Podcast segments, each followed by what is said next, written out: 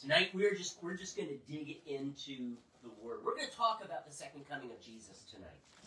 Woo! And I, I want to ask you before I launch into this. I want to ask you: Have you ever had a recurring nightmare when you were a child? Yes. You ever yes. had a recurring nightmare? And recurring means you had it more than one time, okay? Yes. And one of my recurring nightmares, and it was also a daymare as well, okay? It was not a daydream, trust me. Was that I would walk into class, and there was either a test that I had forgotten about, or I was supposed to give an oral book report. You remember those oral book reports, guys? Yuck. And I hadn't read the book, which incidentally I rarely did anyway. Um, this guy by the name of Cliff was one of my close friends. Wow. You guys Was it he who made the clip Is this high school or college? I'm Okay, that was, in all fairness, that was before I came to Christ. Mike, are you recording? Oh, you know what? I am not. I need to, to do that. And all I've got to do is I've got to turn this on. Is I, oh, it's already on? Wait a second. Oh, there we go. And then I press record. Simple enough. Okay. And so in this recurring nightmare that I have, I, I find out when I walk into class, Mike, you're you're up to give your uh, to give your oral book report, and I haven't read the book, and I'm, I'm I've got the book on me, and I've got to quickly read the back cover, and read as many of the first few pages as I can, and do a book report on it, and I'm terrified. Okay, but we all have these recurring nightmares, at least when we were kids. Does anyone have a recurring nightmare now that you're an adult? Recurring nightmares? Oh, oh, more hands. Okay, all right. Um, but forgetting what we had to do or not being prepared, I hate that. That's for me. That's one of the most terrifying things to be completely unprepared, and I, I can't stand that. The Bible tells us that we are to be watchful and ready for when Jesus comes back. So uh, my question is, how do we actually do that? How are we supposed to be watchful and ready for when Jesus comes back? Now, in in way of review, turn with me to, to Revelation 16. Very quickly, we looked at the Battle of Armageddon. So it was the it's supposed to be the last battle on earth. And the question that we had to ask right up front was, is this a physical, literal battle, or is it a spiritual battle? Is it a metaphor for something? Because just about every teaching out there that you read in a book, that you hear online, or that is that it's a physical battle. Now, maybe some of you believe that. I don't hold that against you. But when we look at it, there's certain questions that I had to ask in order to come to any kind of conclusion. And what, what I discovered was when we looked at this, was that there is an encroaching enemy, and it's actually the kings of the east, and they cross over the Euphrates River once it dries up, and then apparently they head to Har-Megiddon. Now, in Greek, they dropped the the H, and it just became Armageddon, which basically means mount or hill of Megiddo. And that is a place that's actually in pretty much central Israel, just below Galilee, and it, so it's actually a place, and that these these enemies they are marching across the Euphrates once it dries up to Harmageddo or Armageddon or Hill of Megiddo, and they are going to they're going to for the purpose of a battle in which they're going to war against the saints, not Israel. There's actually nowhere in Revelation that says that this battle is against Israel. There's not even a hint of it. It's it's repeatedly against the saints, and in Revelation 19, it's actually it says it's against the Lamb and against his followers. Which you know, okay, Jesus hasn't come back yet, but the battle is still against him, and I'm going to suggest to you, as I did last week, that this battle, this battle is against the saints, and it has to do with persecution. Where whenever you read about war in Revelation, and it's actually mentioned several times, it's always the beast against the saints. So, how do you war against the people of God? Are the people of God dressed in literal armor with shields, with literal swords? Or is it a spiritual warfare and is it persecution? I, as, as I read through Revelation, I come to this conclusion it has to do with persecution. And so Armageddon becomes then a type or a metaphor, a spiritual picture of this end time persecution against the saints. Now, you might recall when Paul was uh, confronted on his way to Damascus. Remember, he was going to persecute Christians there. Jesus confronted him and he said, Why do you persecute me? Who are you? The idea is that Paul was persecuting Jesus by persecuting the, the followers of Jesus. So even though Jesus may not be here, it's fair enough to say that the beast is leading this battle with amongst all nations against Christians, and therefore it is also against Jesus, against the Lamb, and against his followers. So when we look at this word war, battle, it's always in this context of persecution.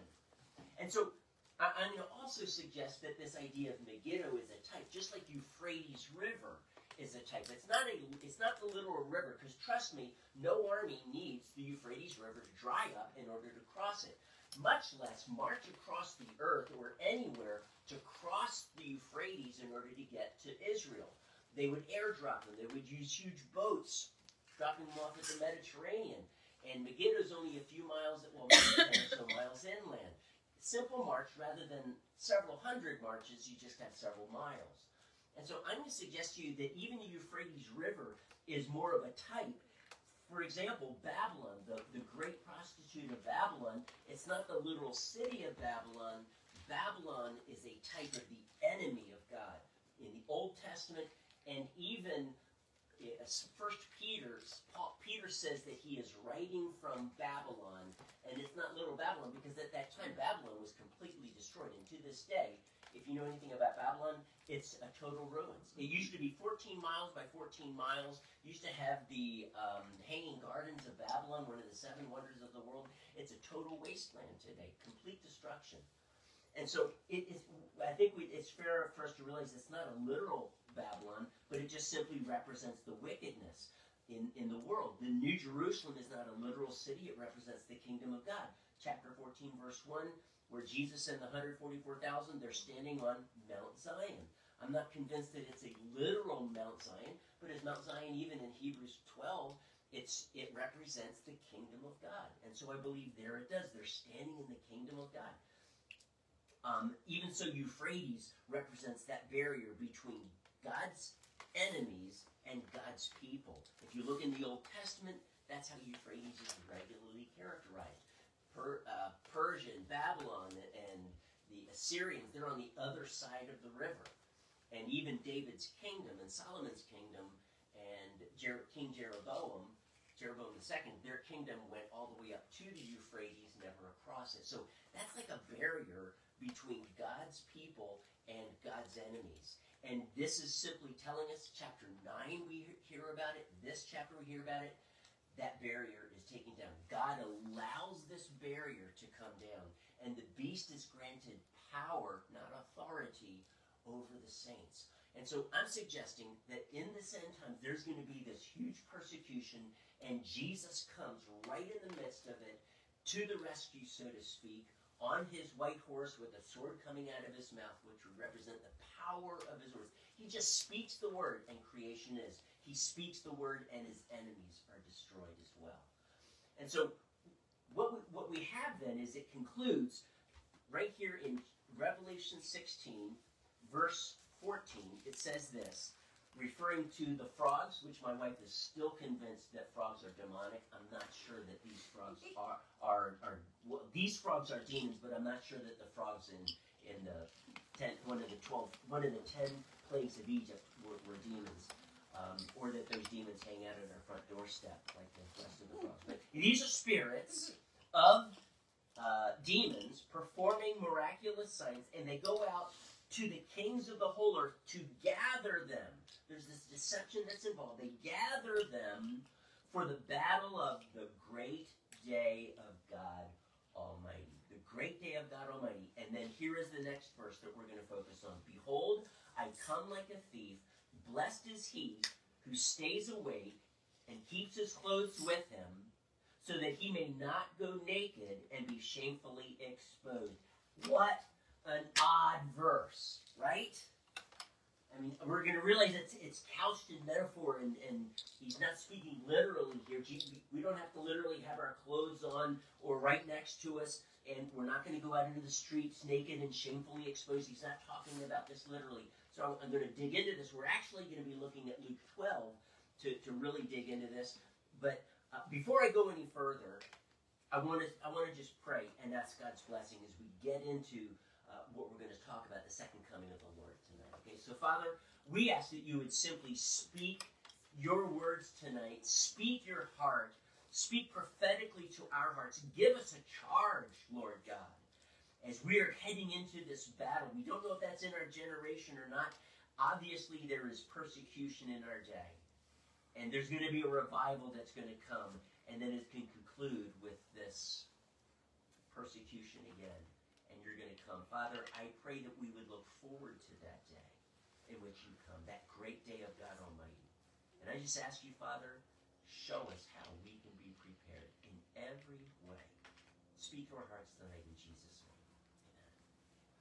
The great day of God Almighty. So, I have here, this is the day of the Lord, okay? That's listed here. Um, Second Peter, I'm just going to read these verses to you of Second Peter chapter. Oops, Second Peter, here we go. Second Peter chapter three, starting with verse eleven. It says, "Since everything will be destroyed in this way," talking about the day of the Lord. What kind of people ought you to be? You ought to live holy and godly lives as you look forward to the day of God and speed its coming. Isn't that interesting? That we are to look forward to the day of God, and this Revelation 16 is talking about the day of God. Because in the day of God, it's it, we, we can actually speed its coming by living holy, godly lives. Think about that. It's not like we can twist God's arm, but God has a certain time in which He is going to come. Okay? And if Christians cannot live radically holy, godly lives, there is not going to be enough evidence in a court of law to persecute them. You got that?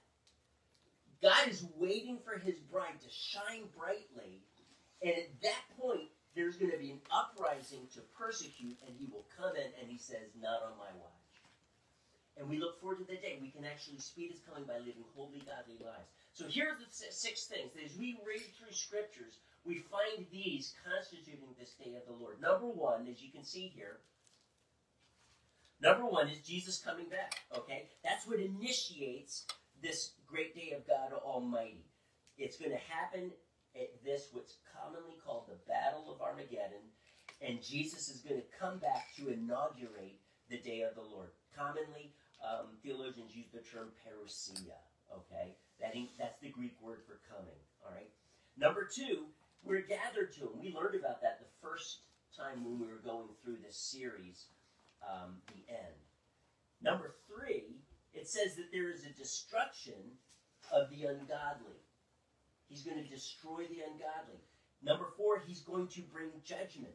Now, can I just suggest to you that throughout the New Testament, uh, for example, in Jude, uh, it, when he comes back, he comes back to do something. He comes back, it says in Jude, to judge the wicked.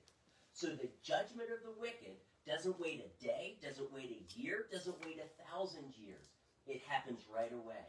He destroys the ungodly and he judges them.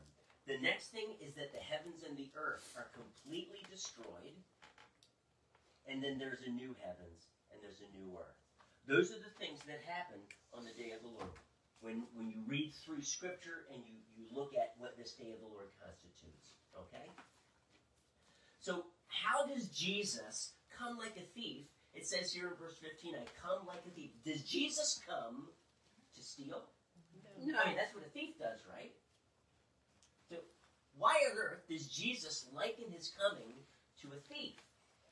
So I'm going to encourage you. It is not to steal anything. Some people kind of use the metaphor. Well, he's stealing his people away. It's just that the Bible never talks about it that way. It talks about him coming like a thief and then explains it. And we're going to get into that in just a moment. But I'm going to suggest to you that Jesus comes like a thief, and that we're to be we are challenged to stay awake and to keep uh, our clothes with us. So odd. So if, to understand that, let, let's turn over to Luke chapter 12. Luke chapter 12, okay? We're going to dig into this. Luke 12.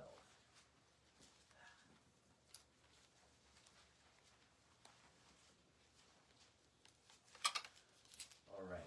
I'm going to be I'm going to be beginning with uh, verse 35. Going to read through verse 40. 35 to 40.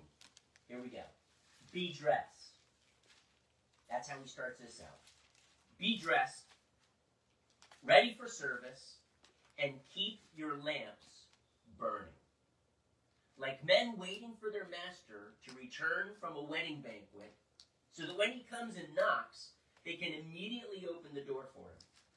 It will be good for those servants whose master finds them watching when he comes.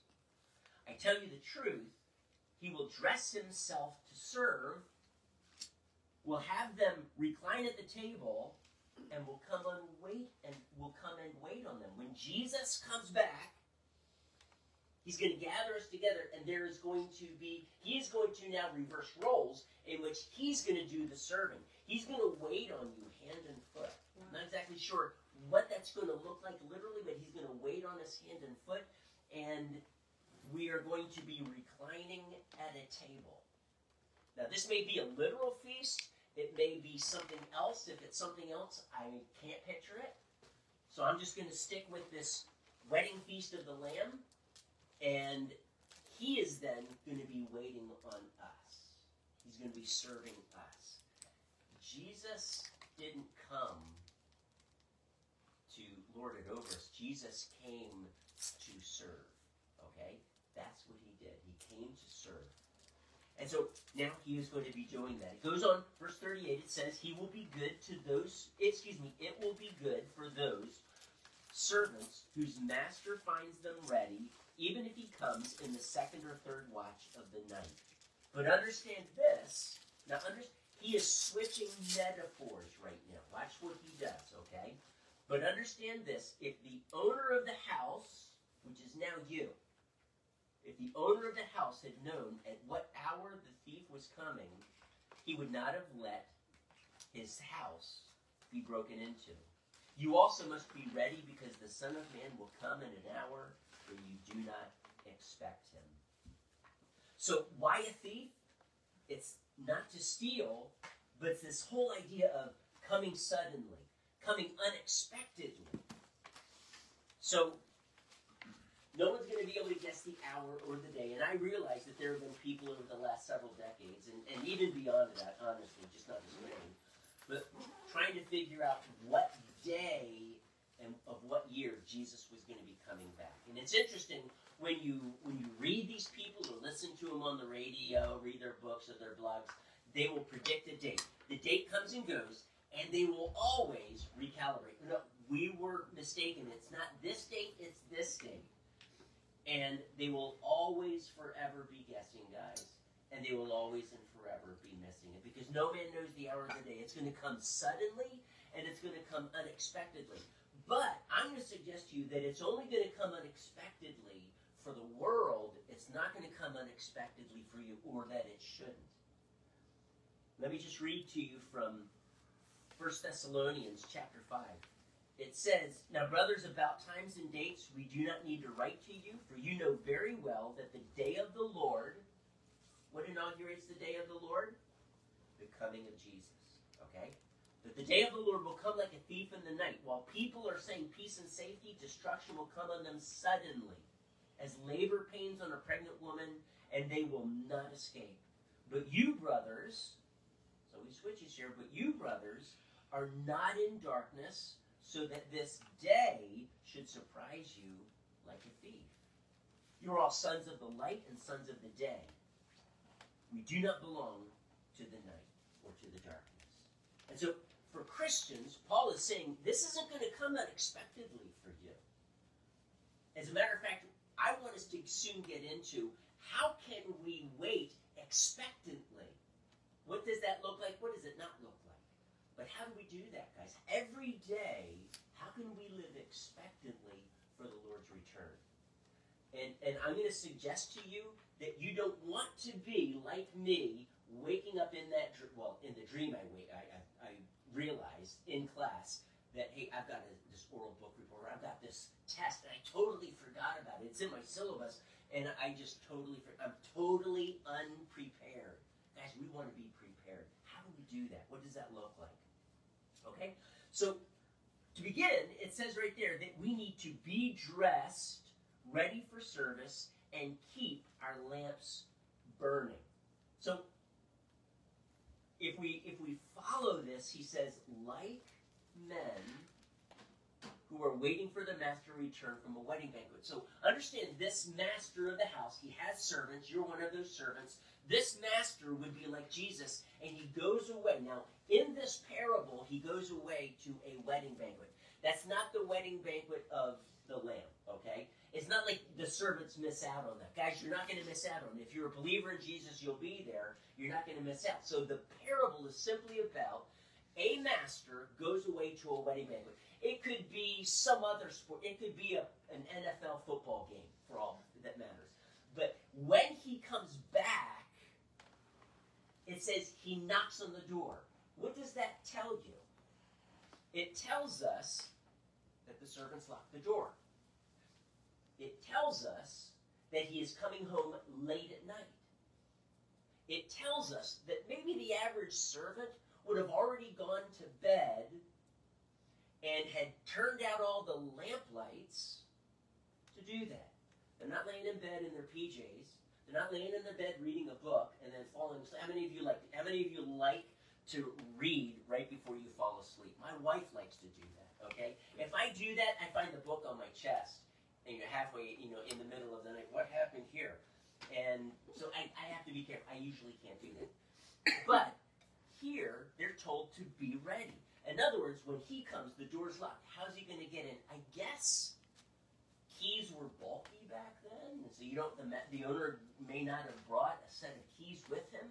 After all, his servants are there, and he's told them, "I'm going to be back. I don't know when, but unlock the door for me." Okay, that means they cannot fall asleep. That means that they have to stay in their clothes and not switch into their PJs. And it talks about even if he comes in the second or third watch. So now we're talking about midnight or later. Wow. So, man, I don't know about you, but after like midnight, I start turning into a pumpkin. Um, and and it's it's tough for me to, to stay up really late. But these guys were told, I need you to be ready no matter how late it is. So forget about seeking the comfortable.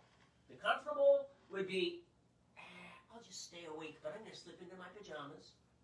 I'm going to keep a little lamp burning right next to my bed, but I'm to, right next to my bed, but I'm going to turn off all the other lamps, and I'm going to read, or I'm going to watch TV, or I'm going to, you know, whatever. And then when he knocks on the door, I'll hopefully I'll hear it, and I'll come. No, they were to be ready. They were to, in Revelation it says, have their clothes ready. Now that might refer to another metaphor because many times the coming of Jesus is likened to a bridegroom coming to his bride's house. He sometimes there would be a trumpet. Usually, though, he would call really loudly, but she had to have her clothes with her, so that all she had to do, she didn't yell at the window, "Give me about three hours, and I'll be all packed, ready to go on our honeymoon." Nope. She had to have her clothes, everything ready, so that when he called with the party that came with him, she grabbed her suitcase and out the door she went.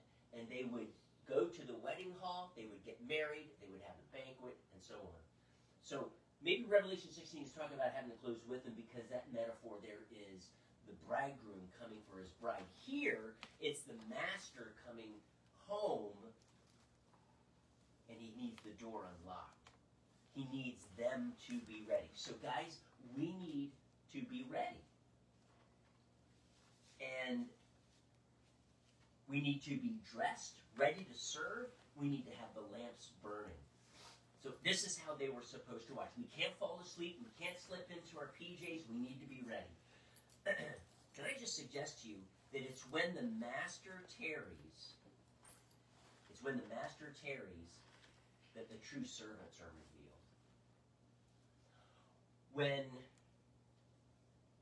when Jesus takes a while, we start wondering if he's coming. When Jesus, when we believe that God has something good in store for us, when it's a while in coming, we begin to second guess. We begin to doubt.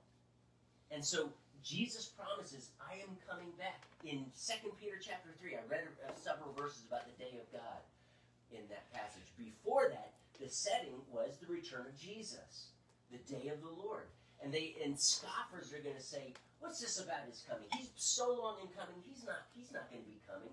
Church, I'm going to encourage you that Jesus may come back in our lifetime. He may not.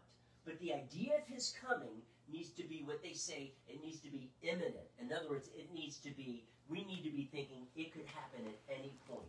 Okay. Now, the, the other question is, you know, it's, it's also possible we may not draw another breath tomorrow.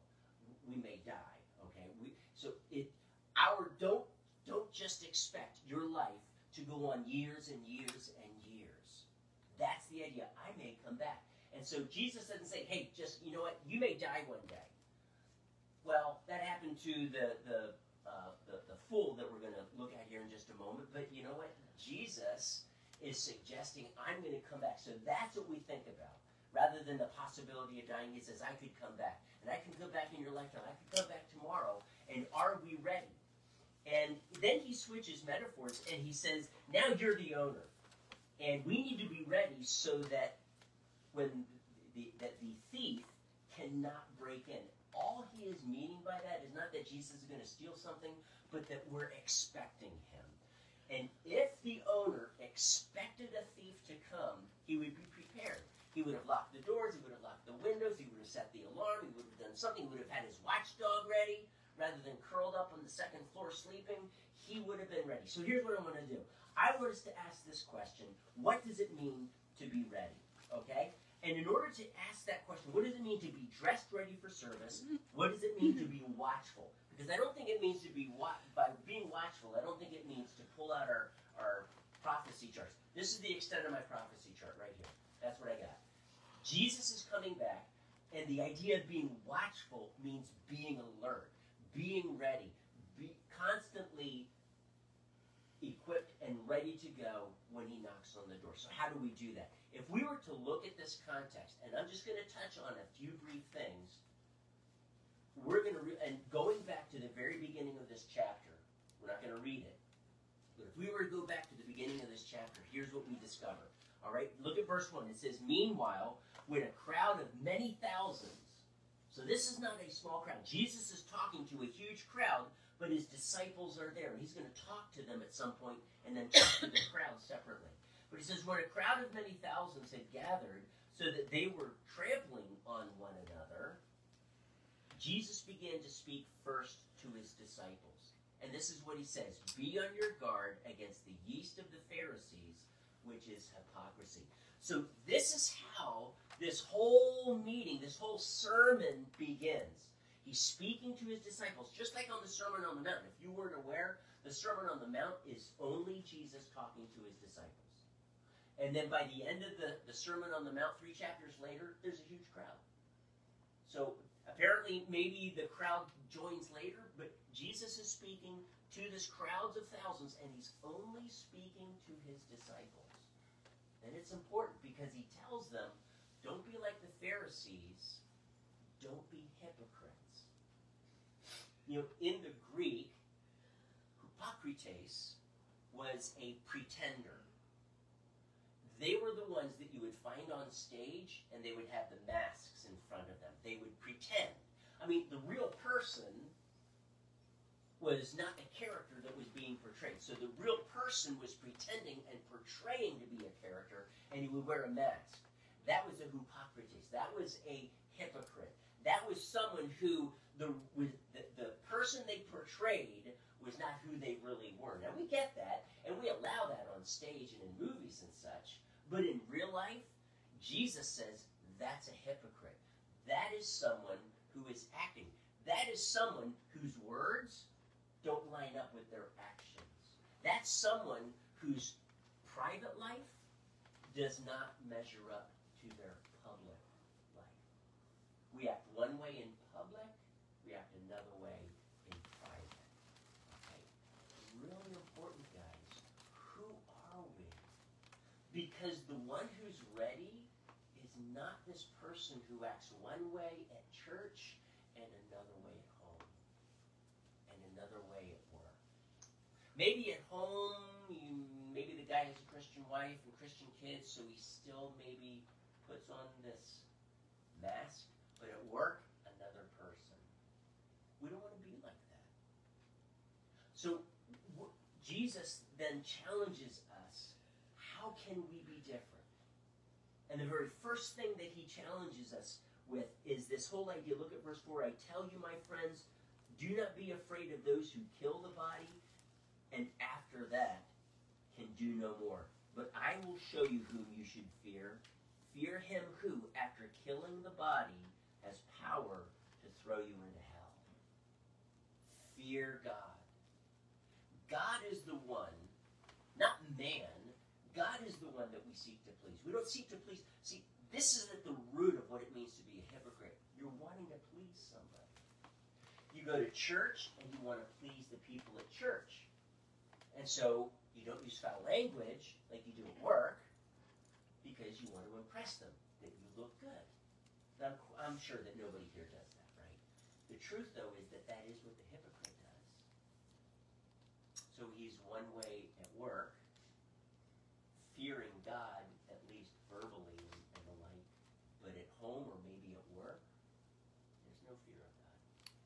There's no expectancy coming back. You know what?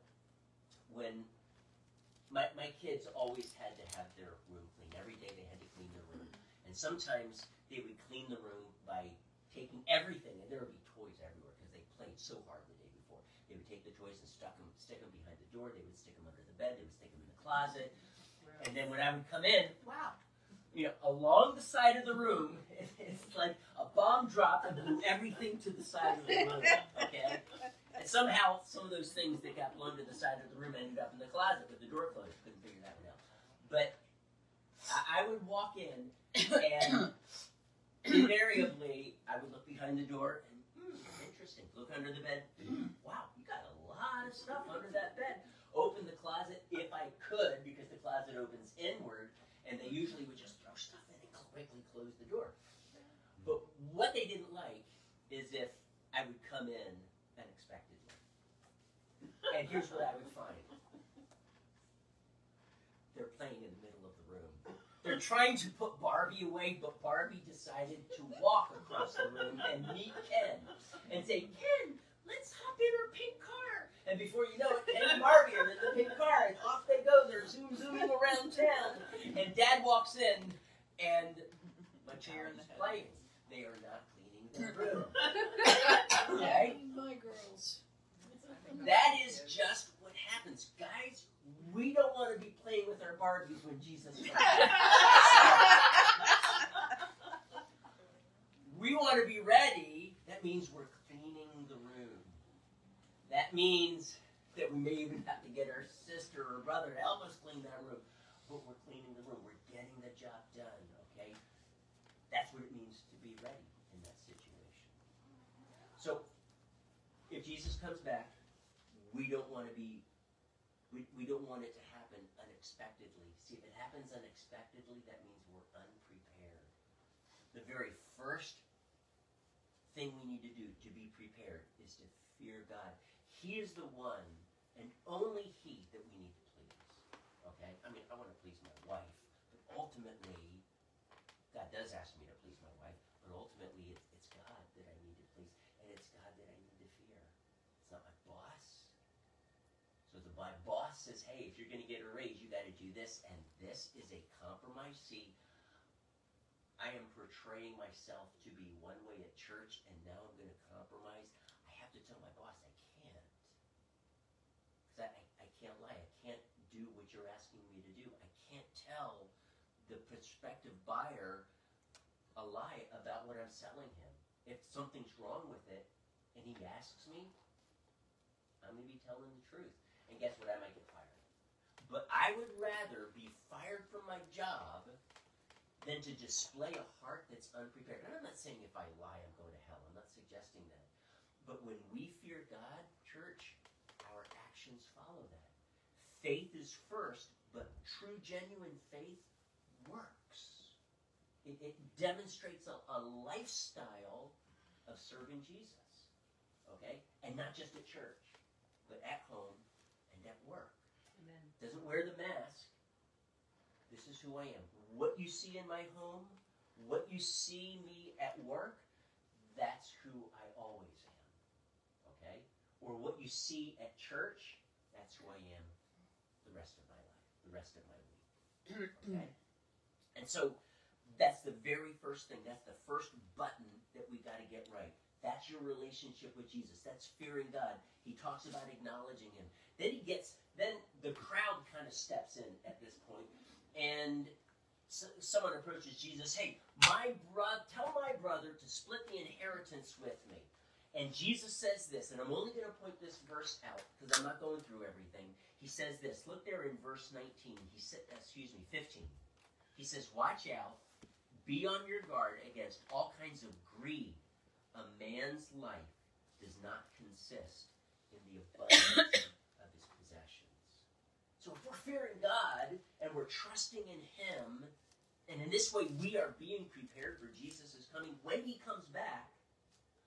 What are the priorities in my life? What are we really, what am I really pursuing in life? Now, I am all about hard work, but I am not all about getting rich. And that's what this parable is about. Jesus perceived that in this brother's heart was a heart of greed. It seems just what he's asking. But instead of going to his brother and dealing with it or finding, he has to go to Jesus in a public meeting, tell my brother. See, ha- ha- have you, have you, anyway, it's it's in, it's incredible how Jesus is able to perceive this greed in his heart. His life consisted in the abundance of his possessions, and at the very end, Jesus challenges him, "Hey, be rich in God."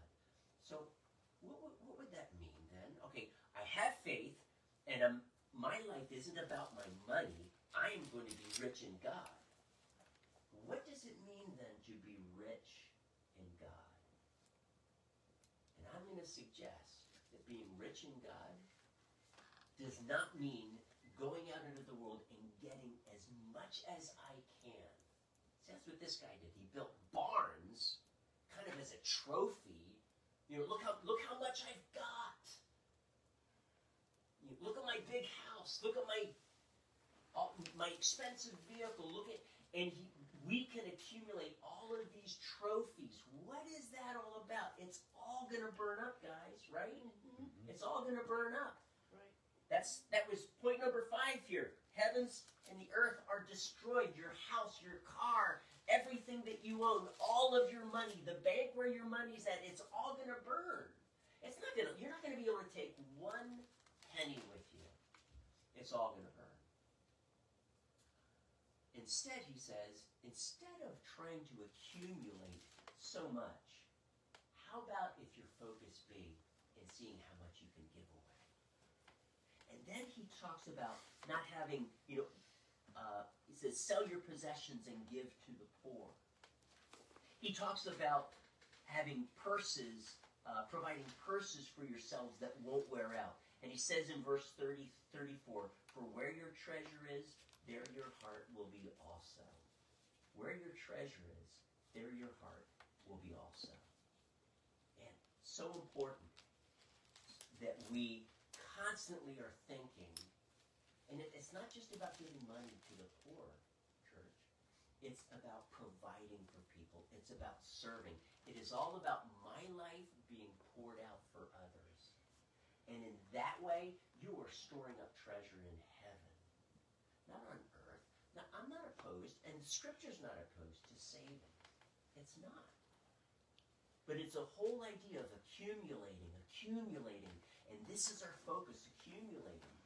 Here's the way you want to think about it. And Paul said it, I was going to read the verse, but I'm short on time. Paul words it this way I worked hard to provide for myself and my team so that we might be able to help the weak. For Jesus said it's more blessed to give than to receive. And that is the sum total of what our life is. What did you do with all of this stuff that God gives you? Five talents, two talents, one talent. Remember that parable? What did you do with it? Did you multiply it? We do that by giving away, by serving, by helping. Where is our heart the where our treasure is? What's valuable in your life? Whatever's valuable in your life, that is going to be your passion. That is going to be what you're going to give yourself to.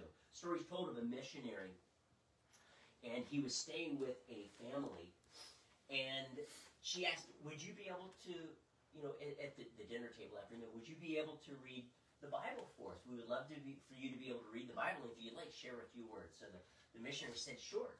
And so the mom turns to the son and says, "Hey, son, can you go into the parlor? Parlor. There was there were parlors back then." And she says, "Can you go into the parlor and can you get that really big book that your mom and dad always read from?" And so he goes into the parlor and brings back the Sears and Roebuck catalog. the idea, though, is that where we spend our time, what, what we value, then that becomes our passion. It becomes what we think about a lot. So, guys, the, the question that Jesus, when he when when he is saying, "Be prepared, be ready," he really gets at the heart. What are we valuing in this life? Because what we value, that's what we're going to pursue. I'm just going to tell you, single single girls, if you're pursuing a guy and that is your goal, you know what? I'm going to suggest to you that maybe your goal, maybe I'm not saying that you should not get married. I am suggesting though that if that becomes your pursuit, that guy is probably going to take the place that God deserves. And I'm going to suggest to you, trust God. Because that's, we read about that, I didn't get into it, but he talks about not worrying. Going to take care of you. He's going to take care of all of our needs. So when we're giving away, one of the hindrances is, well, how much do I get to keep? Do I have to give everything away? What is God going to provide? And you know, my wife, in fact, was just she she was she loves Christmas, and the reason why she loves Christmas, um, though I think secretly she hopes for a pink Barbie that someone's going to give her. The the main thing she loves about Christmas is she loves giving gifts, and we've got a budget, and she just she loves to give as many gifts as she can, and and so we, we had our discussion about our, our Christmas finances, but she was just always pushing, let's give more, let's give more, let's give more.